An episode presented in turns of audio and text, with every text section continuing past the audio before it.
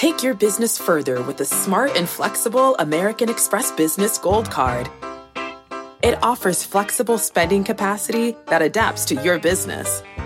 You can also earn up to $395 in annual statement credits on eligible purchases at select business merchants. That's the powerful backing of American Express. Terms apply. Learn more at americanexpress.com slash business gold card. Homes.com knows that when it comes to home shopping, it's never just about the house or condo. It's about the home. And what makes a home is more than just the house or property. It's the location and neighborhood. If you have kids, it's also schools, nearby parks, and transportation options. That's why Homes.com goes above and beyond to bring home shoppers the in depth information they need to find the right home. And when I say in depth, I'm talking deep. Each listing features comprehensive information about the neighborhood, complete with a video guide. They also have details about local schools with test scores, state rankings, and student to teacher ratio. They even have an agent directory with the sales history of each agent. So when it comes to finding a home, not just a house, this is everything you need to know, all in one place. Homes.com. We've done your homework. My mission is simple to make you money. I'm here to level the playing field for all investors. There's always a bull market somewhere, and I promise to help you find it. Mad Money starts now. Hey, I'm Cramer. Welcome to Mad Money. Welcome to Cramerica. Other people want to make friends. I'm just trying to make you some money. My job's not just to entertain, but to educate and teach you. So call me at 1-800-743-CNBC or tweet me at Jim Cramer. Everybody hates the barbell until days like today when it keeps your portfolio from getting obliterated and driving you bonkers. For months, I've been telling you to keep your money in a barbell with some COVID winners like the momentum tech plays that have been soaring and some recovery stocks that rally when we feel more confident about the future, even though they've been acting like. Today, the COVID winners got hammered, but the recovery stocks, well, they roared transports, travel, leisure, construction, aerospace, retail. They led the market higher. Dow surging 358 points. S&P advancing 0.27%. What a streak that's got going. And the tech-heavy NASDAQ losing 0.39%. If you own none of these winners, oh, you had a miserable day. If you followed my barbell advice, you offset your losses with some good gains from the most beaten down parts of the market. Why is this so important? Why does it matter that you protect your portfolio against a bad day for a group that has made you a ton of money? Okay, you need to understand something about portfolio management, a skill I've spent 40 years learning that I try to teach every day. Think of this show as a continuing education course for both of us.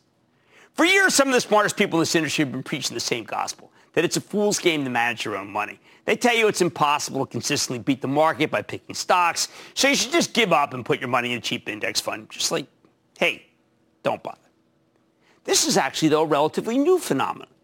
It only became the conventional wisdom after the dot-com bubble burst. And it's totally bogus.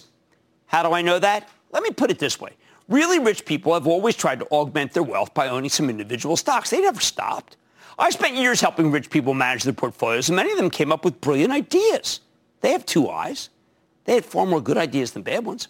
It was a joy to brainstorm with my clients. An art collector would see flows into gold. A scientist predicted the coming of the personal computer when we were still using mainframes. A retail exec recognized the power of Gap under Mickey Drexler, pointed out that if Target were spun off from the old Dayton Hudson, it would have a terrific run. All those things came true. And it's not just the rich, obviously. Anyone can do it. Individuals excelled at picking stocks in the 80s and 90s. You know, we used to call it the greatest story ever told? How the business had been democratized as more and more information became publicly available. Well, then the dot-com era sucked in a lot of people. In a very short period of time, they lost everything. It took years to come back. Just when it seemed like individuals were finally dipping their feet back in the stock market, the Great Recession hit, cut their feet off mercilessly. Even as the market rebounded from the financial crisis, the hits kept coming. In May of 2010, we got the last straw. A flash crash that lost people trillions of dollars on paper in the span of a few minutes. And that did it. That was it. It discredited the asset class to the point that people just said, get me out. Since then, the anti-stock picking consensus has hardened. Most experts will tell you not to bother or they'll insult you and say not to bother. It's too hard, at least for amateurs. Professional portfolio managers, big stocks for a living, will urge you just to put your money in a mutual fund or an S&P index fund. The implication, maybe some people can beat the market, but home gamers are too dumb. You're too ill-informed. Type of things that your mom told you never to say to people. The fact that I came out here every night and try to help you manage your own money, it's considered to be pure hubris. It's 15 years with the hubris, so maybe it starts stops being less pure. I don't even think you should put all your savings in individual stocks. I'm always telling you to keep your retirement money in index fund. I surrender. Still, if you're willing to do the homework and you stay disciplined, I believe you can beat the market with your discretionary stock picking portfolio. And I'm not just talking about the people who are smart enough to buy Sorrento or people smart enough to buy Novavax. Which brings me to today. I've said repeatedly that when a post-pandemic rebound starts looking likely, you'll wish you owned some recovery stocks, the stocks of companies that will have huge growth once we go back to normal. Problem is, we had no idea when that would happen. Hence the barbell. I told you to own some recovery stocks just in case because it would sneak up on you.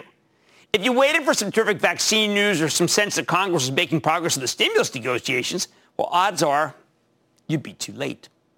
I sure didn't expect recovery stocks to roar today. No vaccine news, nothing encouraging from Washington. You'd expect the high growth portion of the barbell, the FANG stocks, Facebook, Amazon, Apple, Netflix, and Google would be the leaders, along with fellow travelers NVIDIA and Microsoft. There were some specific analyst boosts that, look, uh, that took up Apple, but the rest of the high-flying growth stocks got pancaked, much to the chagrin of everyone who thought the market should reflect the macro, the big picture that shows how the economy is doing right now. Not today. Instead, we had a couple positives that boosted the other end of the barbell. Positives that had nothing to do with the headlines or politics and everything to do with the companies themselves. Granular, micro. First, Marriott reported a seemingly terrible quarter. But when you dove into the conference call, what you must do, there was some good stuff in there about the nascent return of travelers. If travel's coming back, Marriott's a buy, so the stock jumped 3.5%. Sure, it, it's down 36% for the year, uh, but that makes it even more enticing. Travel. Oh, let's buy American. Let's buy Delta. Oh, wait, wait, just buy some Boeing. Then we had a hideous quarter from Royal Caribbean, kind of obvious considering that they can't set sail.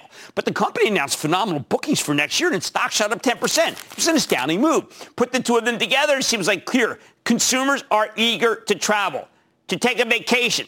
The only thing stopping them is the pandemic. And by the way, if they just wore masks, I mean, I don't even, you know, I hear people fly. I don't even think anything about it. They all wear masks now. There's always some naysayer says, hey, it doesn't help. But those people are idiots. Sorry.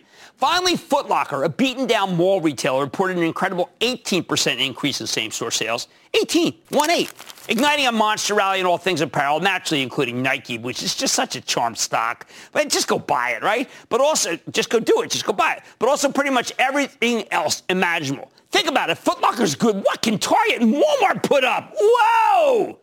Last week, we saw this nascent rally coming when the transports took off, led by United Parcel, Carol Tomé, CEO. Today, the move expanded to FedEx and the railroads. Why not? All of this, all the, they benefit from recovery. Travel, leisure, mall spending. At a time when people are cheering Simon Property Group for thinking about putting Amazon warehouses in vacant JCPenney and Sears stores, it's incredible to see many mall stocks with a pulse. Oh, and if you're running institutional money and you're afraid to miss the rally, well, what do you do?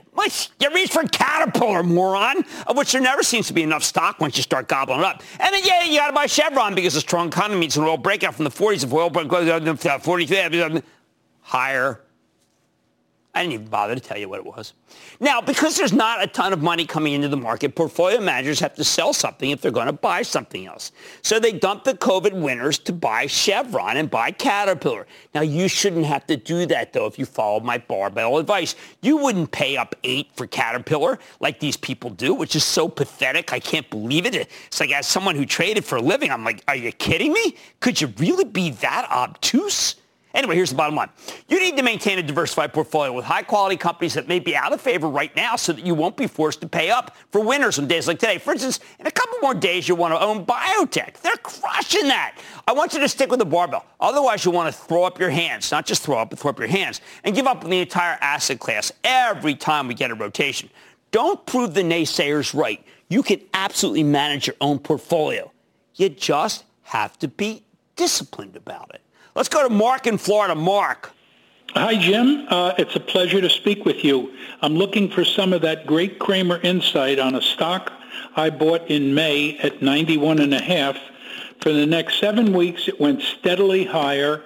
and seemed a little top heavy for a couple of weeks. It started up again and then plummeted last week on earnings. Where, where do you expect Medifast to go from here? Yeah, they, they didn't you know, I don't like that kind of stock. I mean, it's coming back. And anything weight loss, anything nutritional supplements, they all are hot until they're ice cold. And I don't want you, look, you are going to be missing, yes, I, I am willing to set aside the 50% gain. I don't want to do it. I'm going to let others do it because I've seen too much money lost in that industry. Maybe these guys are different. Ronnie in Tennessee, Ronnie. Hey, Jim, what's going on? I don't know. I hurt my shoulder swimming. I don't know. I mean, that's probably too granular. How about you? How's it going? It's going wonderful, classic. Hey, Jim, I got a two-part question for you. But first, I want to thank you for everything you do on the show and everything you do for everybody else, okay? Thank you. Ah, no problem. I got a two-part question. So my first part is, uh, do you think the market is starting to switch uh, to the more uh, value stocks or stocks that's been beaten down by COVID-19? And the second part, uh, with the new news from um, Amazon as far as uh, leasing retail space mm-hmm. and best of breed that you always preach, even though they missed out today on expected EPS, how do you feel about SPG?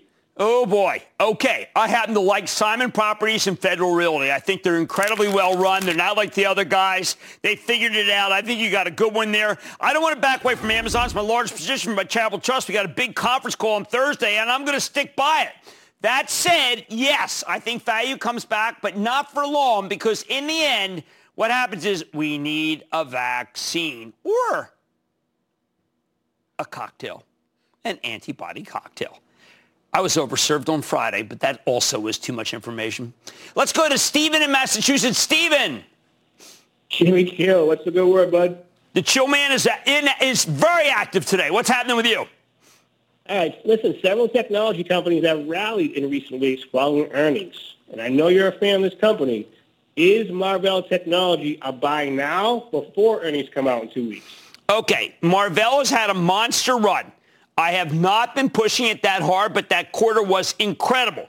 It is a great 5G play in a business right now where people want to shoot 5G plays and everything about it because people feel the only thing you want to own right now is a good tractor company. Well, that will shift again. So let it come down to 32, 33. Let the charter say it's awful. But it, remember, it did double. And uh, double, those are hard to find, aren't they? I mean, unless you're in Sorrento. Hey, you know who's you know who, who, dropped by Sorrento before he died was Caruso, and Caruso was dynamite. You should go listen. All right, today shows you why it's key to keep your money in a barbell. On days of rotation, that's how I hurt my shoulder, by the way. On days of rotation, you'll be glad you did. On Mad Money tonight, is it game on for Take Two Interactive? As more people spend time at home, I'm talking with the CEO about the man he's seeing in gaming. Then it's the stock moving about nothing. I'm telling you how it's impacting the bull. And it's an under-the-radar 5G player that held a spot on the Cramer COVID-19 list for some time. But could the downward action Inseego, which you've asked me about endlessly, after earnings signal a red flag or a buying opportunity? I've got the CEO. So stay with Cramer. Don't miss a second of Mad Money. Follow at Jim Cramer on Twitter. Have a question? Tweet Cramer. Hashtag mad tweets. Send Jim an email to madmoney at cnbc.com or give us a call at 1 800 743 CNBC. Miss something?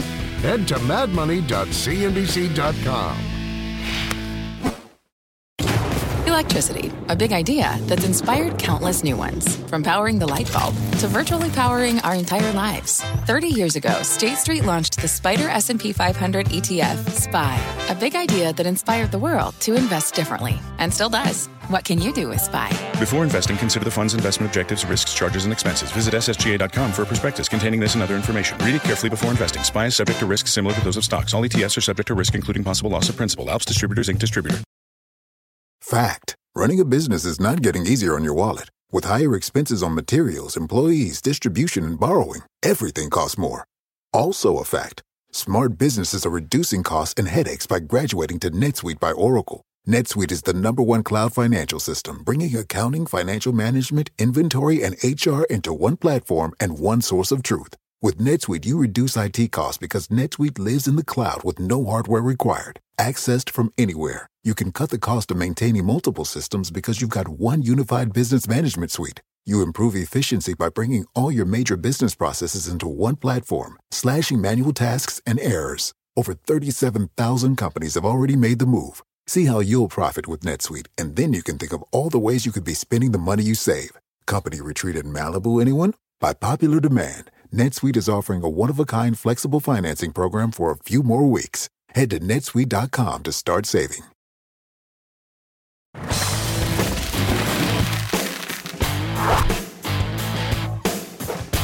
Last time we spoke with Cramer Fave Take-Two Interactive Software back in May, the video game publisher was on the defensive.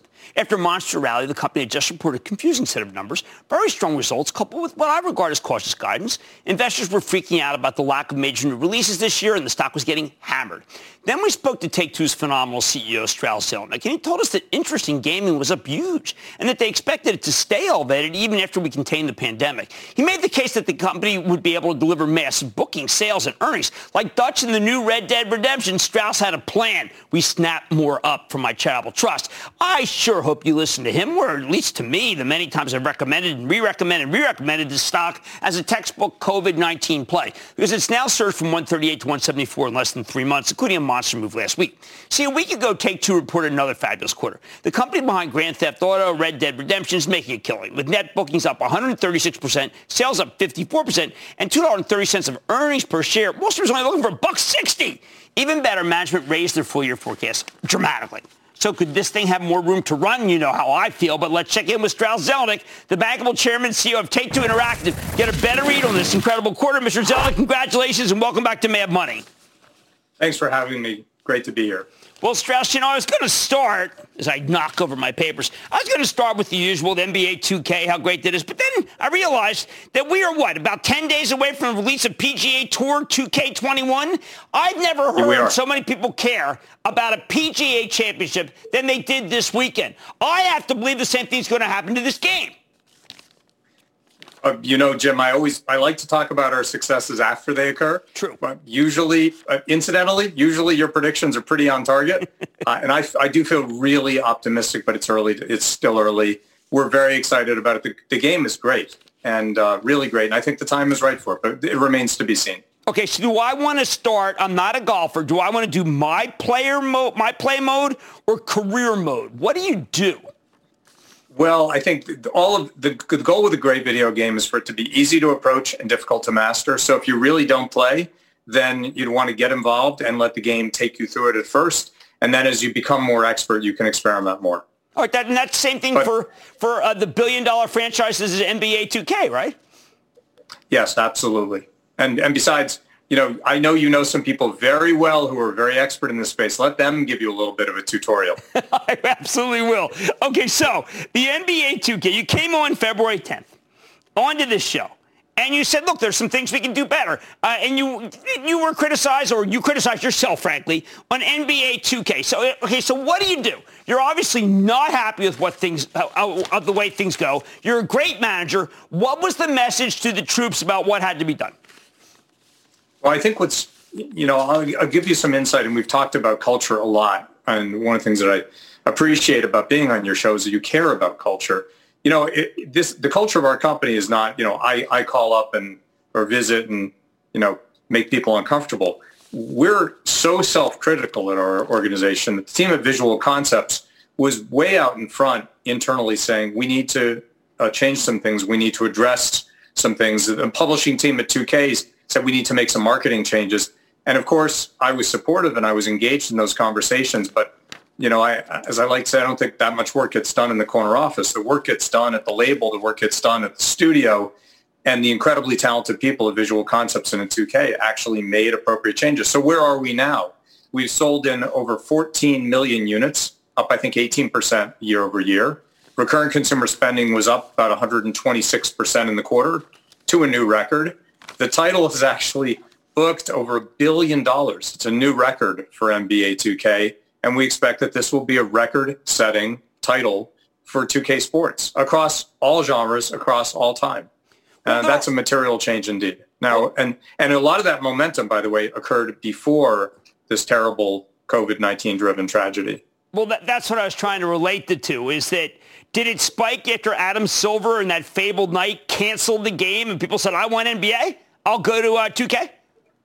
I, I, don't know if it was right then, but uh, un- undoubtedly, as people have been sheltering at home, it's it's created, you know, and it's it, it's it, it's terrible to sort of celebrate right.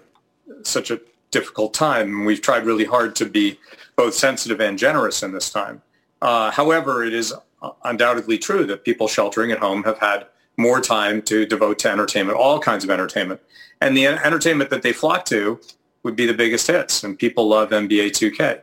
But there's also uh, there are things that you dropped uh, casually in the in the conversation of the conference call that are staggering. Red Dead uh, second sold through twice as many units as I mean, it's not supposed to sell through twice as many. I mean, for heaven's no, sake, in fact, we acquired twice as many users in the quarter. Recurrent consumer spending more than doubled in the quarter. Uh, you know, we've sold in 32 million units of the title. It's a massive hit. Okay, so and you, more content just came out. Well, I mean, and there's going to be a host of things that come out next year for all of the products. Exactly. But let me exactly. ask you, you were president of 20th Century Fox from 1989 to 1993. You must have gotten sick of the Boy Wonder stuff, but you continue with the 60-year-old still looking great. And what is intriguing to me is, is that if I told you during 1989 to 1993 that you had no new hits, I would describe you as just the biggest fraud ever. Here you are. You don't you have a quarter where there wasn't necessarily a new hit, and it doesn't. It, it, it's unbelievable how well you do. These are two very different businesses. It's not just the pandemic. No, that's very true. And what changed really is when the video game business, and, and we were one of the leaders in the space, I'm happy to say, when when Rockstar Games launched downloadable add-on content for GTA 4, that ushered in this sea change of what we call recurrent consumer spending. And a business that used to look more like motion pictures, you know, tent pole right. to tent pole, right. even in success, you know, you you launch it, you know, you see what happens, you have three months of success, then you have to sort of, you know, make the bread again. What we have now is a business where we can uh, get consumers engaged and keep them engaged, not just for three months, not for six months, but year in and year out. That's what's happened with basketball. And of course, the standard bearer continues to be GTA Online. Seven years after its initial release, it looks like it'll set a new record for recurrent consumer spending this year. Seven years after. So you're right. What we should have, it's and you didn't say it this way, but let me take responsibility. What our goal is, is that year in, year out, we have new hits, new frontline hits, as well as live services and games that continue to perform as part of our catalog. In years where we don't have that, though, it is gratifying that we continue to engage consumers in such a way that we can continue to deliver for our our shareholders. And that's what we've been able to do. Now, in a, in a great year, we do both. Right. In a great year, we do both. Now, I'm glad you say we because your stock took a hit on February 4th when the legendary Dan Houser stepped down from his post. You told us it wouldn't skip a beat. He said it wouldn't skip a beat. It didn't skip a beat. You're a man of your word. Dan Houser is legendary, but obviously he built a tremendous team, and they are filling in and doing incredible things. Look, I, the, the, the label was founded more than 20 years ago by Sam Houser. He still leads a label to this day. There are over 2,000 colleagues who work at Rockstar Games, about 6,000 people at Take-Two. And what I've always said is if an organization relies on any individual, and I, I include myself in that, mm-hmm. uh, then it's not an organization. It's something else altogether. And I took great pride in the fact that when I left Fox, for example, since you mentioned Fox, the leadership team that managed the company after my departure, I, frankly, I think they did a better job than I did when I was there. They built the business in a way that I hadn't built it. I'm proud of that. That means that that we've made the right choices to develop a business that when when it transitioned to new leadership, that new leadership could take our the base we that we had put in place and grow from there. That's good news. That's not bad news. That's well, our obligation as, as managers. Well, look, there was oh nothing but good news in this quarter, and I know that those who I'm close to in gaming had to say, yeah, you know what, this one's doing better than some of the others in the group. But you know what? Everybody can win. Everybody can win. Everyone can win. Thank you yeah. so much, Strauss Zelnick, Chairman CEO of Take-Two Interactive. Any dip, just buy. Mad Money's back after the break. When you're hiring, the best way to search for a candidate isn't to search at all. Don't search, match with Indeed. Indeed is your matching and hiring platform with over 350 million global monthly visitors, according to Indeed data, and a matching engine that helps you find quality candidates fast. Use Indeed for scheduling, screening, and messaging to connect with candidates faster. Plus, 93% of employers agree Indeed delivers the highest quality matches compared to other job sites, according to a recent Indeed survey. Leveraging over 140 million qualifications and preferences every day, Indeed's matching engine is constantly learning from your preferences. Join more than 3.5 million businesses worldwide that use Indeed. Listeners of this show will get a $75 sponsored job credit to get your jobs more visibility at Indeed.com slash Mad Money. Just go to Indeed.com slash Mad Money right now and support this show by saying you heard about Indeed on this podcast. Indeed.com slash Mad Money. Terms and conditions apply. Need to hire? You need Indeed.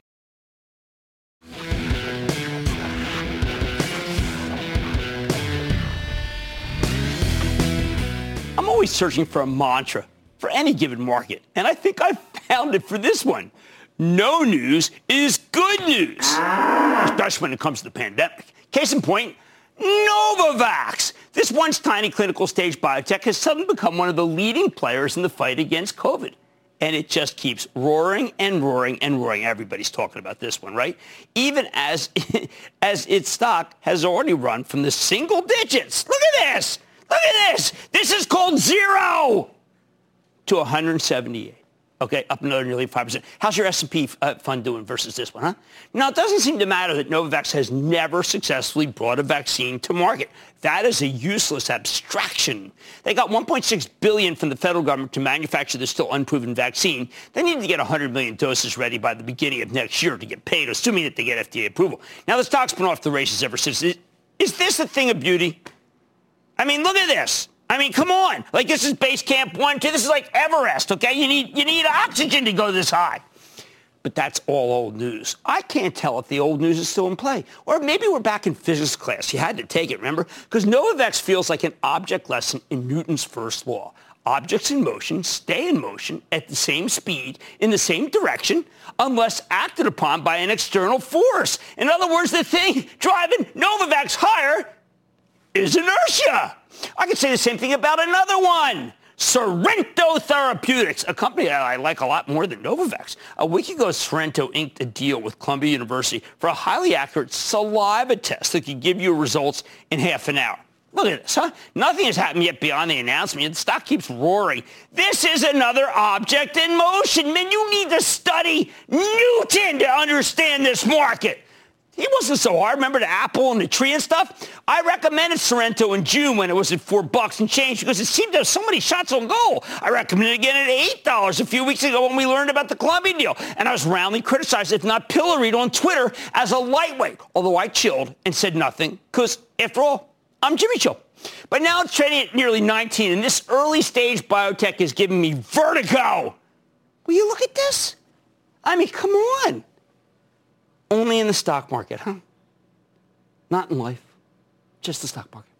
And look, it's not just pharma. FedEx pole voted 9% today. Now, I've studied the research, and while there's some speculation that ground rates are going up, I think one, this one's roaring totally off the pin action for you bowlers out there.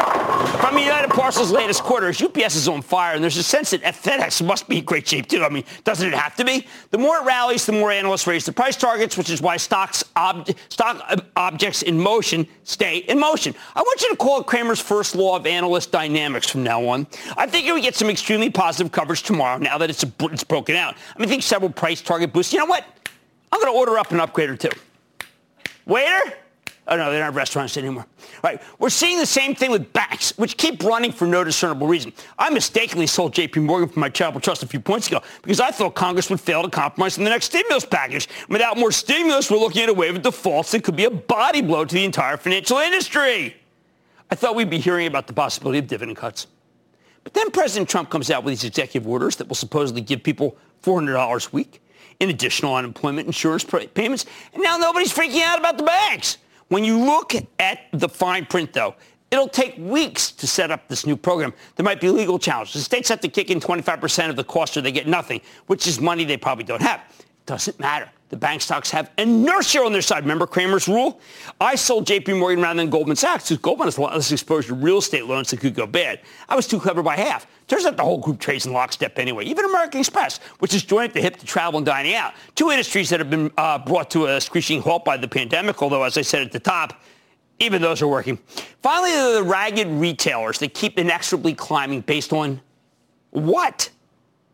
Clearly, people are betting on a rapid recovery. But I mean, I, I, I can't point to any news that would explain why. Is no news really good news for the likes of Home Depot, Bed Bath and Beyond, Macy's? Not in terms of the business, but that's just what happens in a bull market. Stocks move up, well, nothing. I, it's, I mean, I, went with the Newton thing because that's that makes it sound official. But what is it really about? It's like the old Seinfeld episode where Jerry pitches his idea to Russell Dalrymple, the fictional president of NBC, played with sheer genius by the brilliant Bob Balaban, who likes the show. Well, that show was a show about nothing. This is a move about nothing, and it's having the same success as that great show about nothing. All I can say is, as a bull, long may she run. Although bulls are male. Andrew in Alabama. Andrew. How are you today? A good old booyah to you. Well, I'm doing terrifically because the garden is coming in just fine, except for the green peppers. What's going on with you? Listen, despite revenues being up, ZNGA, Zynga, is just performing uh, unremarkably well. What's your opinion on that? I think gaming is just something you do when you can't do anything else. And we, we, that's what Zynga's about. It's about gaming when you can't do anything else. I mean, now today we felt like we can do everything because that's why all these stocks went up. But I don't know. I mean, maybe these people are in a parallel universe. I'm afraid to do anything. I mean, you know, other than like be with my wife, maybe my kids. All right, no news. No news is good news. Long live the bull, and don't forget Cramer's law of, of you know, the first law of, of, of you know, Newton. Much more Mad Money, including, including my exclusive with Under the Radar player Inseego that you keep asking about. As the debate around sending kids back to school continues and more companies extend their work from home plans, could the company benefit? I'm talking with the CEO. Then on a day when most high-flying tech stocks got hammered, I'm eyeing one company that managed to hang in there. Do not miss my sit down with one of the hottest te- uh, tech stocks there is, SailPoint. Now, what calls rapid fire in tonight's edition of the Lightning Round. So stay with Cramer.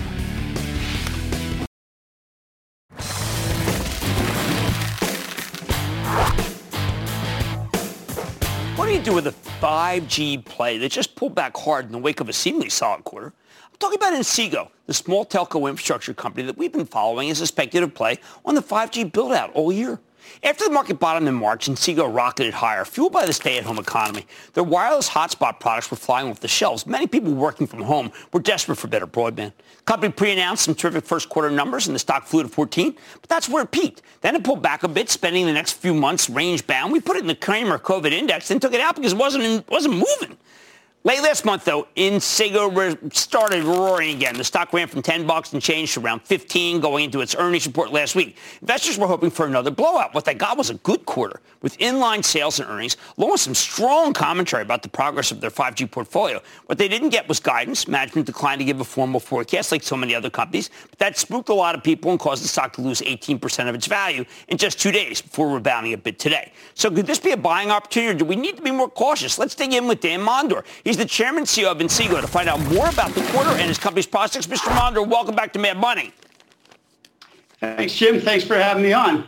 All right, so Dan, there's a confluence of two things that we need to be worried about. One is security when we're working home, and two is we want to have the best 5G security.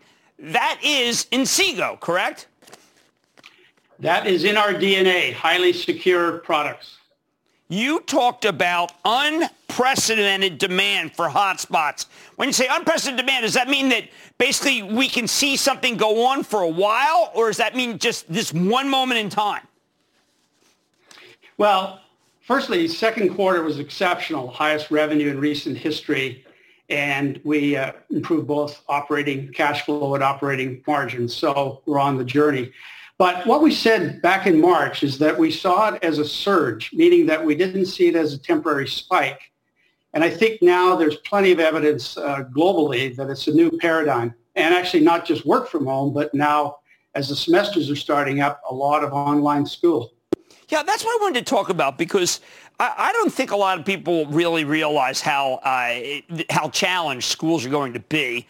And, and what, what does a, if a person wants to go to school virtually, they, 4G, how, you can know the difference between 4G and 5G, correct? You can definitely notice the difference. I will say this, that 4G is not an inferior uh, speed and connectivity. 5G is just, of course, that much faster for video and that sort of high bandwidth technology. But in your, uh, you have a long history of industry first, a great graphic in your deck. And it says 5G today, first commercial 5G devices, multiple layers of security. So who needs that? I don't think that's that important to students. Who, who has to have that? Well, the products are purpose built. First and foremost, our, our market is largely enterprise. Right.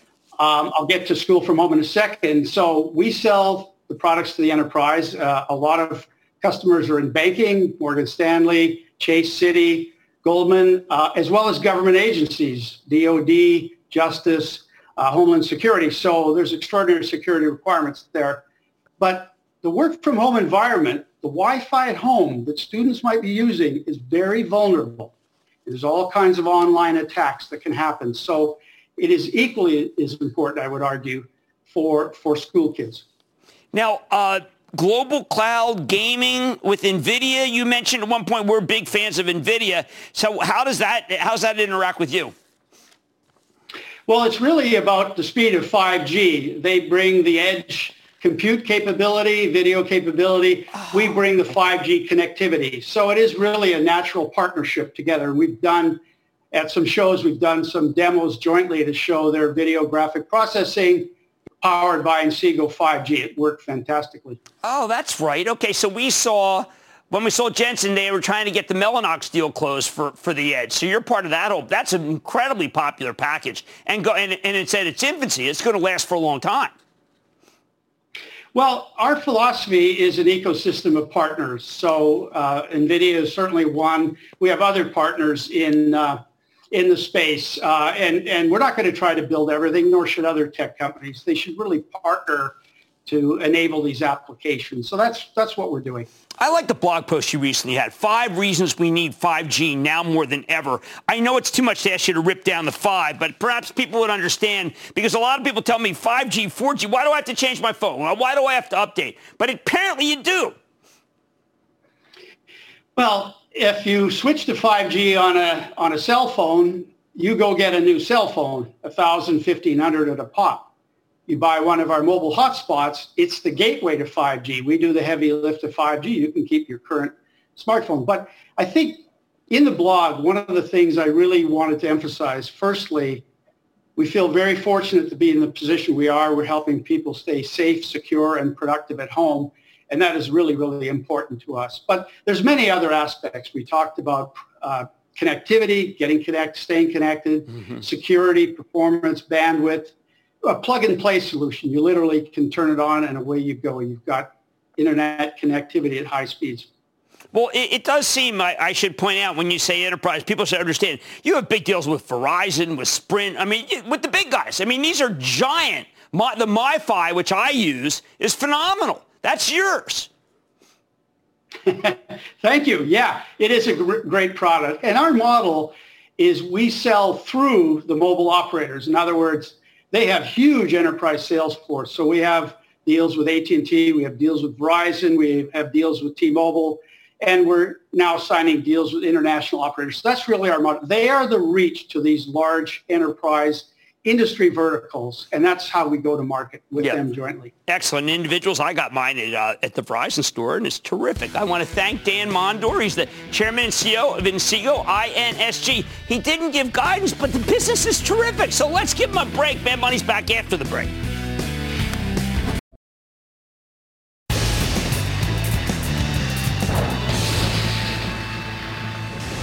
It is time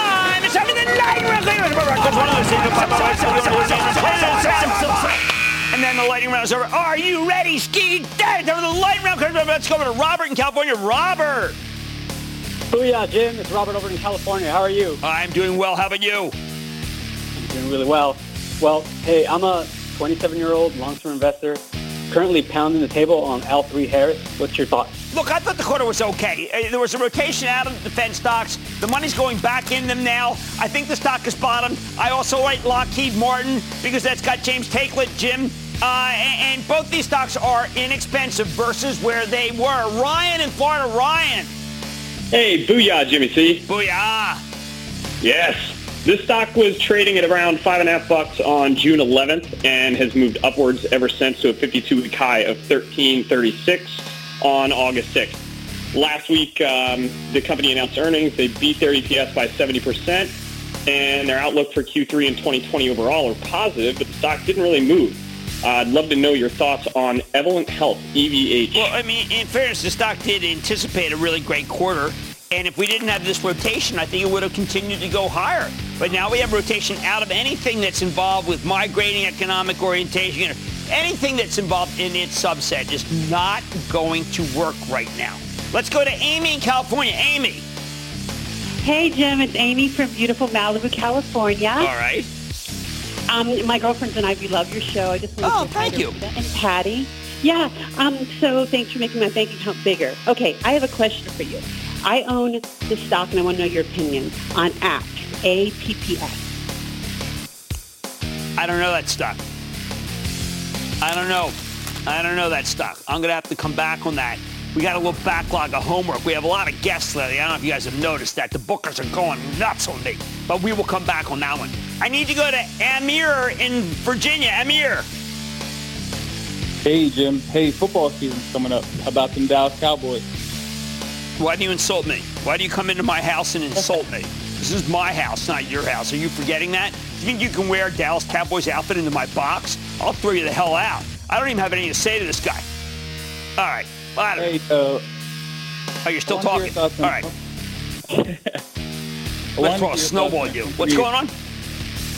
I wanted to get your thoughts on a company that you've been pretty fond of. But after Friday's earnings, this stock has taken a big hit. I wanted to get your thoughts on the sell-off and the company now at this point. The stock, the ticker symbol is Alteryx, AYX. I happen to like Alteryx, but you know what? It reminds me of the Cowboys in the playoffs. It just folded like a cheap suit. Now, I actually think that the quarter was not nearly as bad, but you know what? It's part very much of this of this part and parcel with the sell-off because it had such a high multiple. It's going to take a little. You know, this one needs to repair actually. Uh, consider it to be like it's it's not an it's not an ACL, but it's a hamstring, and you're going to have to deal with that. And it's not going to get oh, not going to get fixed very quickly because you have to wait for another quarter. Let's go to let's go to Jaden in Nebraska. Jaden. Hey Jim, I'm looking for your advice on Digi International symbol DGII going forward after their recent earnings and what you think about the Internet of Things industry. Uh, the Internet of Things industry is good. This stock is down a lot. It is the kind of thing that intrigues me.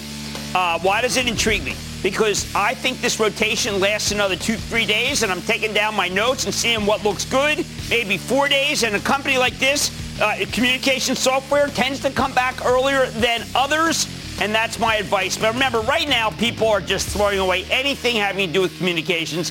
They come back to these, believe me. They don't just always buy Sorrento and Nikola and and and that, ladies and gentlemen, is the conclusion of the lightning round. The Lightning Round is sponsored by TD Ameritrade.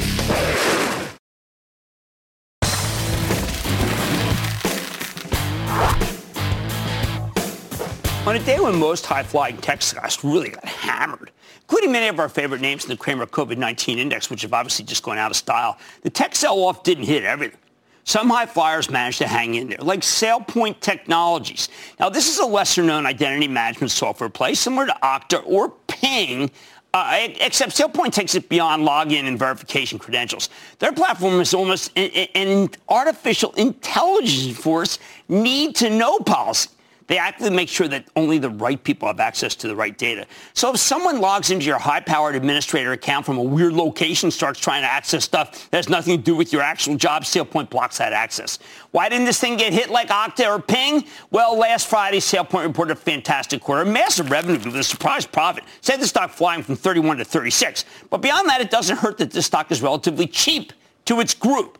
Selling for less than 10 times sales, whereas something like Okta sells for more than 30 times sales. So could this be uh, worth buying on a pullback and weakness if the rotation out of COVID tech stocks continues tomorrow? Let's take a closer look with Mark McClain. He's the co-founder and CEO of SailPoint Technologies Holdings. Get a better sense of the quarter and where his company's headed. Mr. McClain, welcome to Mad Money. Thank you, Jim. It's a pleasure to be here. All right, so Mark, we we've had Ping on, and we have Okta, we've had we've had uh, CyberArk on so many times. So our, our guests, our, our viewers are familiar with the guests who talk about this group, but SailPoint's different, and I'd love it if you could just, in, in your first time on, describe to to people how different you really are. Well, yeah, it's it's fairly straightforward, Jim. In some ways, we're we're sort of the brains behind the glass, if you will. Like a lot of the technologies are involved with people logging into systems or getting authenticated. These days, you know, we use our phone for what they call multi-factor authentication. Uh, but oftentimes, the really hard problem is not just can you log in, but what can you do and are you supposed to be logging in in the first place, right? Do you have appropriate access rights? And this is really in the business to business setting, right? All the all the identities, the, the employees, contractors, others that are using those systems, can they access the right stuff? And really our system is designed to be a kind of a single system of record to ensure that all the right people have access to the right things they need and nothing more, nothing less to do their jobs. That's part of what keeping the organization secure looks like. Okay, so Udi Mokady comes on uh, from CyberArk, and he says that he uh, does the keys to the kingdom, that he uh, does the privilege accounts. What's the difference between privilege accounts and the accounts you're talking about? Great question, and, and Udi's a friend, uh, as as are Andre and Todd. We all we all know each other in this I space. know you, you do. It's good. Um, and so, look, at the end of the day, that technology is very important and very critical for a kind of a subset class of users that are accessing really important systems like administering your database or logging into your core systems. But it's not every every user. The, the, the thing that SailPoint's focused on is the comprehensiveness, comprehensiveness, excuse me, of all the identities. Everybody that you care about. It used to be primarily employees 10, 20 years ago. It shifted to contractors, now business partners, supply chain, and, and one of the more recent interesting twists is robotic identities. What happens when a software program is mimicking a person? We got to we got to keep an eye on. We've got to govern that identity just like we do the people that are accessing systems. But I want to make it clear that you are not business to consumer. That would be saying Norton LifeLock. You are business to business because a lot of people hear you say, "Boy, I want that service," but that's not going to happen. No, it's really about the employees and their access. Now, what's starting to happen, Jim, interestingly enough, as consumers are given access to business systems, right? Not not consumers to their own data, mm-hmm. say at a bank, there is a growing area of, of awareness that some of what we're going to do, especially for c- consumers or, or, I should just say businesses that are engaged with their customers in a more complex ongoing right. relationship, that's probably going to get encompassed in this. But it really is about how to ensure that the right people are not just logging in conveniently and, and securely verifying who they are with authentication, but they're actually accessing the right information and not the wrong. And in a corporate setting, that's tough. It's always changing and moving and keeping that straight is very challenging. At the same time, though, y- your company's very different. You go to the web page, and what do you see? My humanity is bound up in yours, for we can only be human together. Bishop Tutu, great man. Bishop Tutu on a website of a uh, cybersecurity company? So let's just say we have a pretty high uh, focus on values here, Jim. We, we felt like for a long time that we could differentiate in the market not only by the quality of the technology we provide, and we, we've established a nice leadership position in our, in our subset of identity called identity governance, but we also feel like part of the way we differentiate in the market is how we treat our customers and frankly, how we treat our partners, employees, and everyone in our ecosystem. And with a lot of the, the challenging issues of COVID and the race race related issues of late in the U.S. here, I think everyone's sort of on a high alert attention, if you will. And we just wanted to kind of reinforce that, hey, our our our approach is to value people first and foremost. And when we treat people right, you know, Herb Kelleher once famously said at Southwest Airlines, I treat my employees right, they're going to treat the customers right, and ultimately we're going to do good business, and Wall Street's going to be happy. I, I think that's a great way to look at it. Uh, I'm not going to necessarily presume that it's Southwest, which Herb uh, Herb created, but you did have an airline uh, come on, and I thought that was very interesting as a, as a, customer because the last thing an airline, I mean, airlines are bleeding. They're bleeding from the eyeballs, right. but they still felt that they had to spend the money to install SailPoint. Yeah, and that's been an interesting uh, thing we've seen evolve, Jim. You know, as everybody knew when COVID first hit with a vengeance and everybody got shipped home, right? We very quickly, you know, we spun up laptops. these things called virtual private networks to make sure p- employees could tunnel into their corporate safely, right? But one of the things that started to happen is, okay, we quickly ramped up access um, quickly to a lot of people. Todd even talked about that on your broadcast. But one of the things that we're now seeing is sort of a second awareness is, oh, did we make sure the right people had access as we rapidly threw open the right. doors? Um, somebody somebody likened it to, you know, when the mom and dad are out of town and, and the kid kid says, hey, I'm going to have a little party while mom and dad are in town, you could get a whole lot of people coming in that maybe you don't want there. Got it. And you got to make sure the right people are there for the right reasons. Well, look, it's a joy to have you on, and congratulations on that amazing quarter. I hope you come back to Mad Money. Great to meet you, sir. Well, thanks so much. It was a real pleasure. Thanks for the time. Appreciate the opportunity. Oh, terrific. Okay, that's Mark McClain, co-founder and CEO of SailPoint Technologies, with actually a, a, an honest-to-God beat, not a manufacturing one, just a fantastic number. Uh, and this may be one to put away as the market shifts, because it'll go back. Stick with Cramer.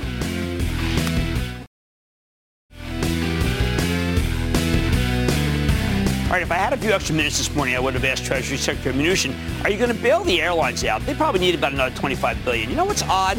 Here they need the money, but what's happened The stock buyers just can't keep away. They buy and they buy and they buy. Pretty soon the airline's going to do more secondaries and you get all the stock you want. So maybe you wait for uh, some better numbers before you just keep piling in. Same thing goes for a lot of the cyclicals. You know, it, it's okay. They're not that great. I like to say there's always a bull market somewhere, and I promise I'll find it just for you right here on Mad Money. I'm Jim Cramer, and I will see you tomorrow. CNBC has quick and easy to understand business news updates at the open, midday, and close every weekday. Markets, money, and more from Wall Street to Main Street. I'm CNBC's Jessica Ettinger. Follow and listen to CNBC Business News Updates wherever you get your podcasts.